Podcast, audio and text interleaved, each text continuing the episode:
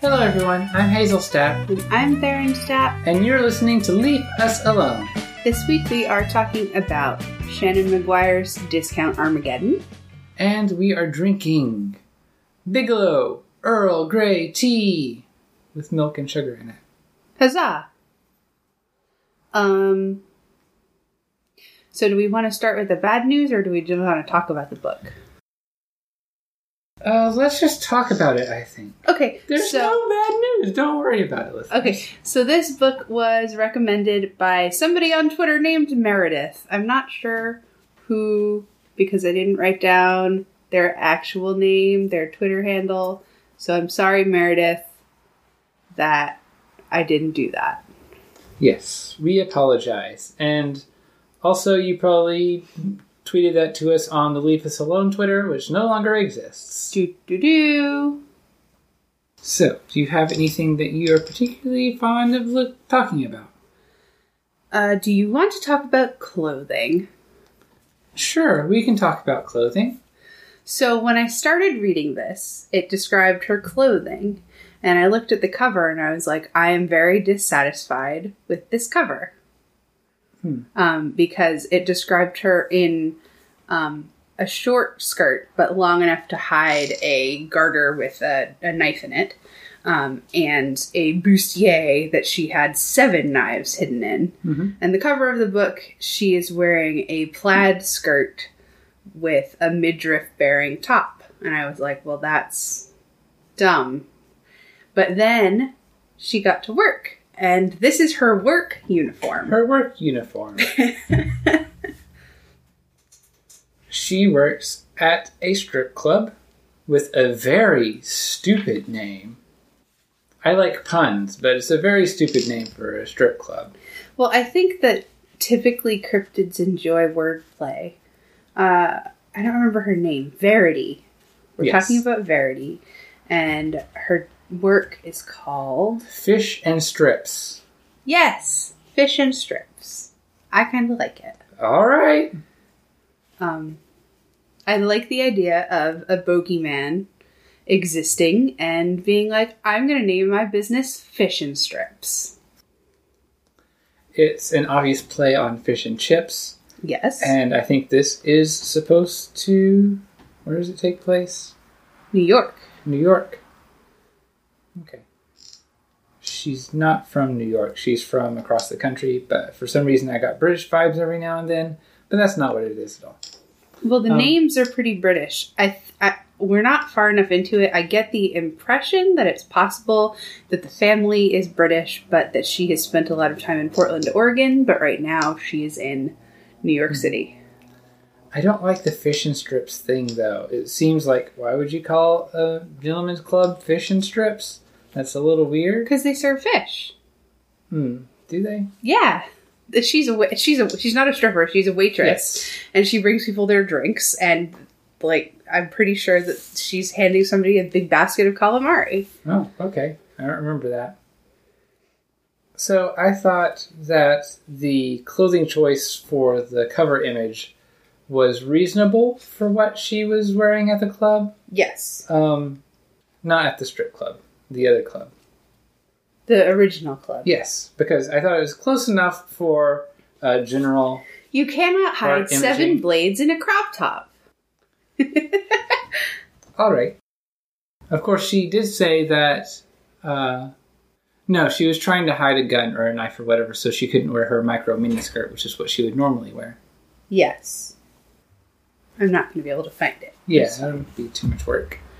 Um, so anyway, the reason that I asked is because clothes are very important in the book, in as far as we've seen. That a lot of time is spent in describing what the characters are wearing and what they look like. Um, there are even there's like this strange. I think I'm going to use the word coven of mice, uh, and their clothing or accoutrements anyway are described as well. Uh, I think that it's possible that the reason I'm not really enjoying the novel is because it's a very visual thing, and I am not. It could be. Um, the novel itself is very uh, Buffy esque. It is, It's sort of like if you skipped all of the bullshit at the beginning of Buffy, where her mom isn't allowed to know that she's the Slayer. Mm-hmm. I mean, I guess it kind of turns it on his head, its head, because uh, the family is a group of monster hunters and cryptozoologists generally, and they want all of their children to know the family business. Uh, and Verity is like, but I want to be a ballroom dancer. Yes. So it's kind of the opposite. Yeah, I was kind of wondering because it's like Verity wants to be a ballroom dancer, so why is she even in this club trying to hunt down this? Uh, what was it? Ghoul. A ghoul. Yes. Why is she even in this club trying to hunt down this ghoul?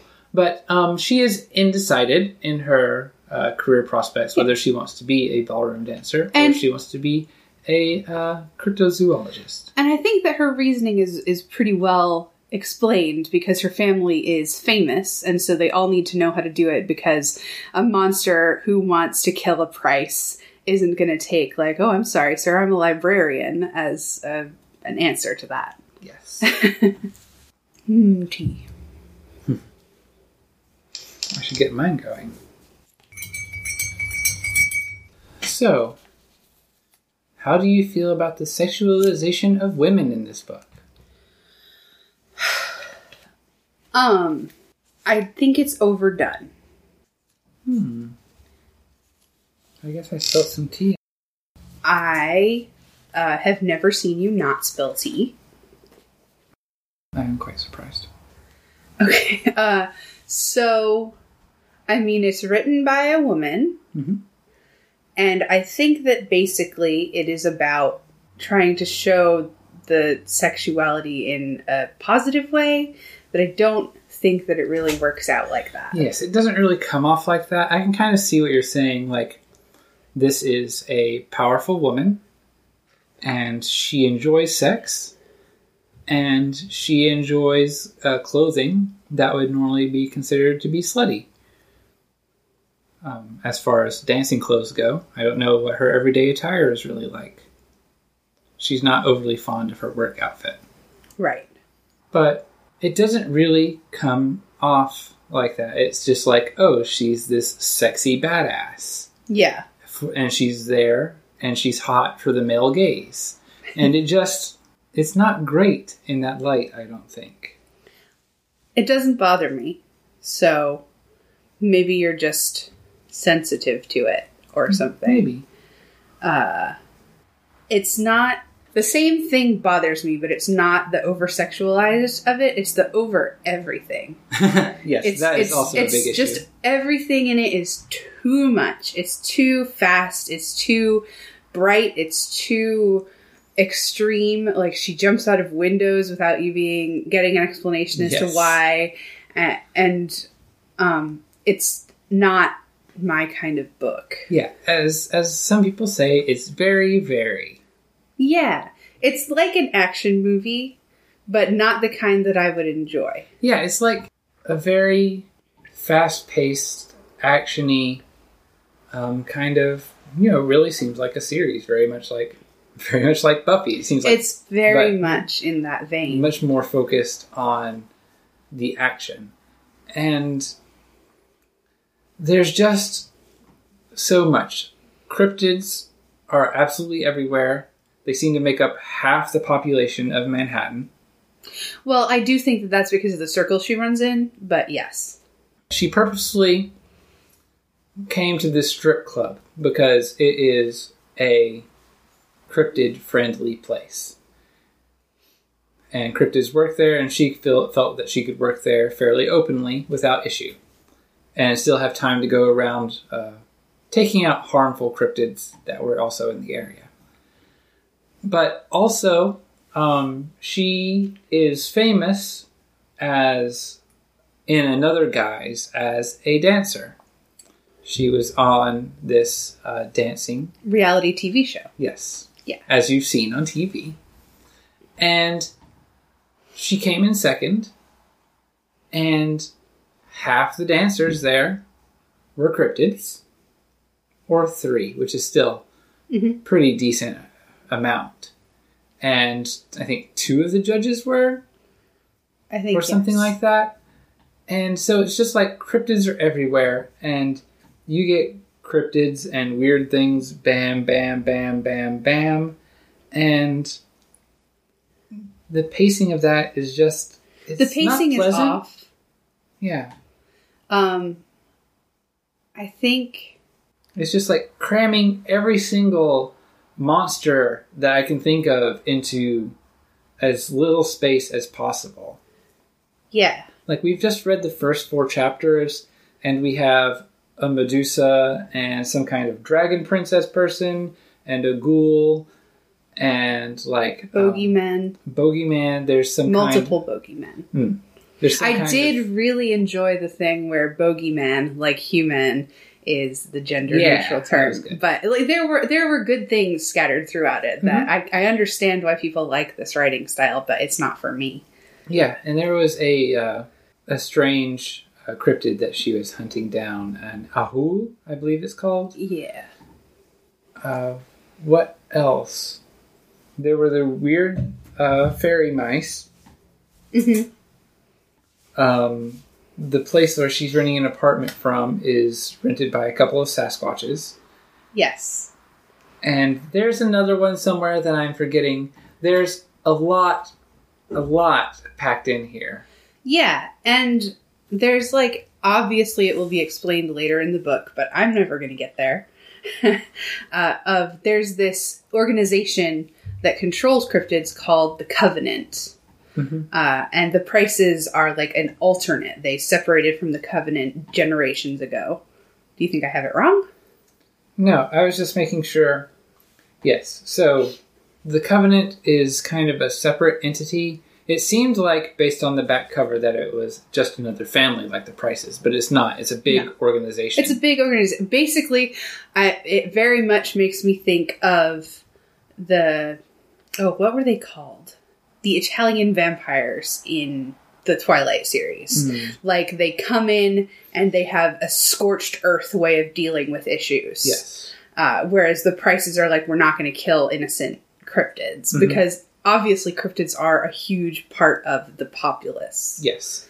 Uh, Covenant is all about, from what, from Verity's point of view, are about coming in and killing all the cryptids, whatever they're doing. Yeah.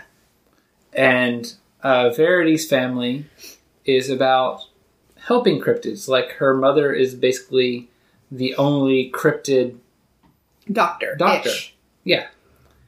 And her family gives uh, bad cryptids warnings like, you go away, Stop eating humans. stop eating people, and you won't have to deal with me again. and if they come back, then they'll kill them, Yeah.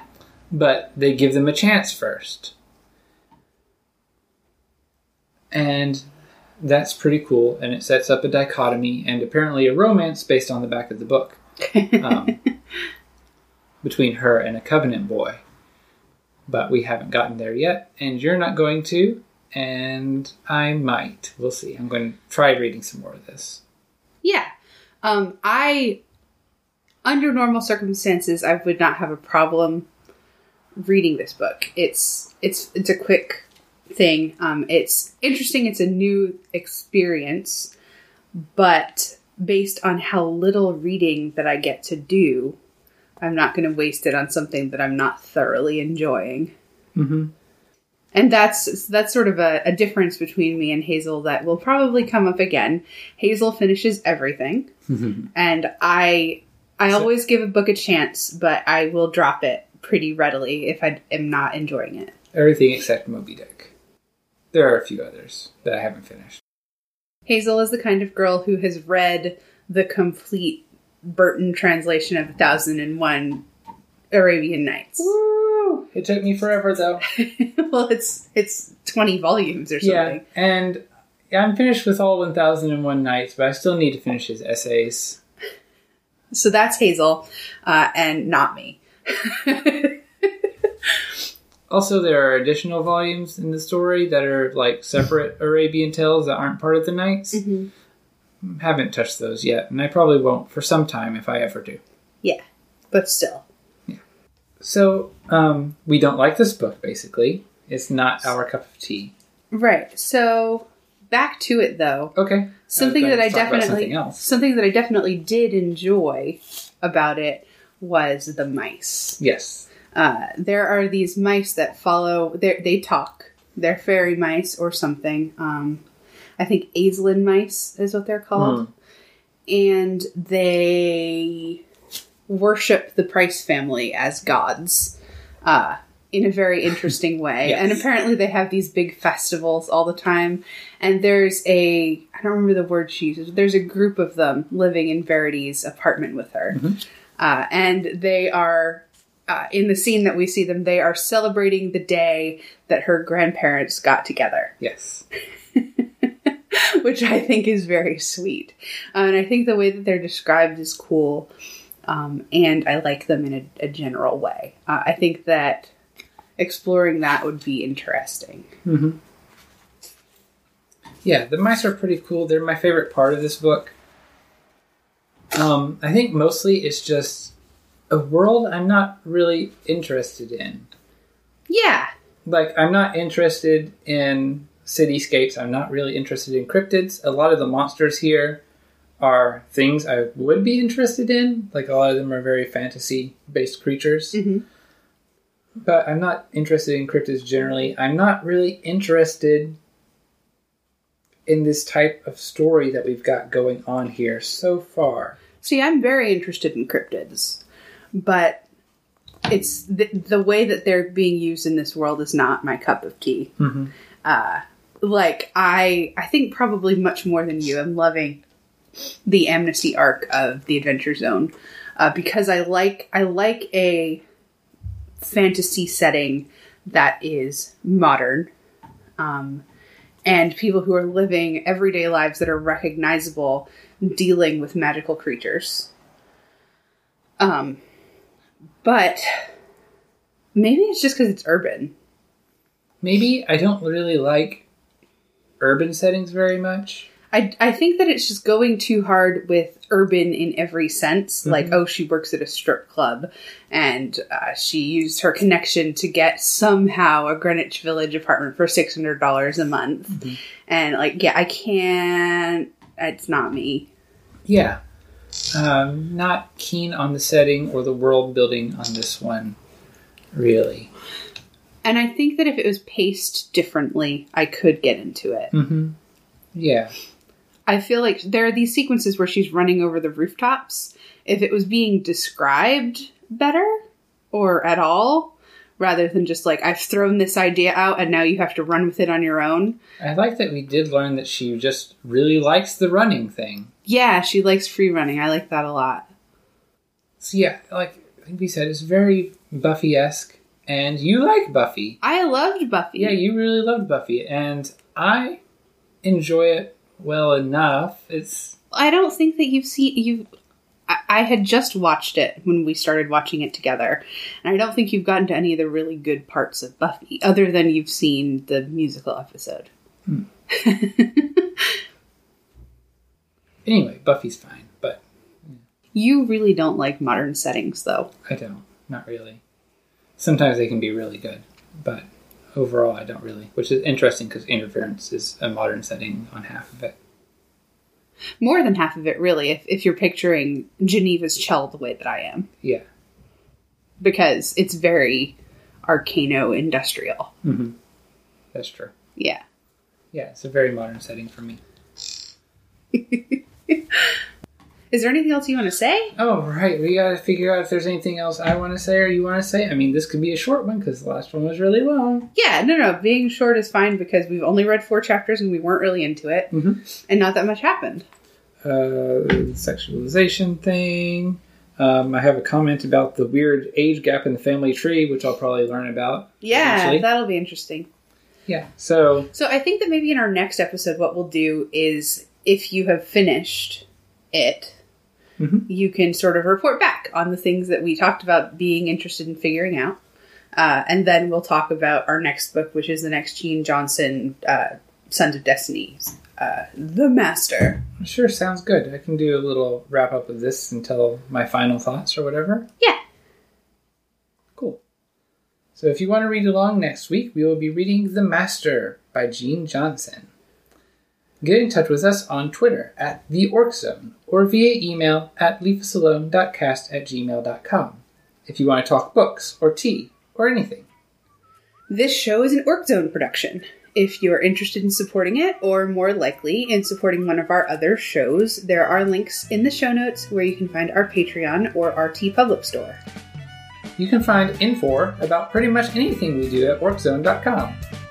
Finally, I would like to thank the Freak Fandango Orchestra for the use of their song Hitman's Love Song as our theme. You can and should download their music at freakfandango.bandcamp.com. Oh, the tea was good.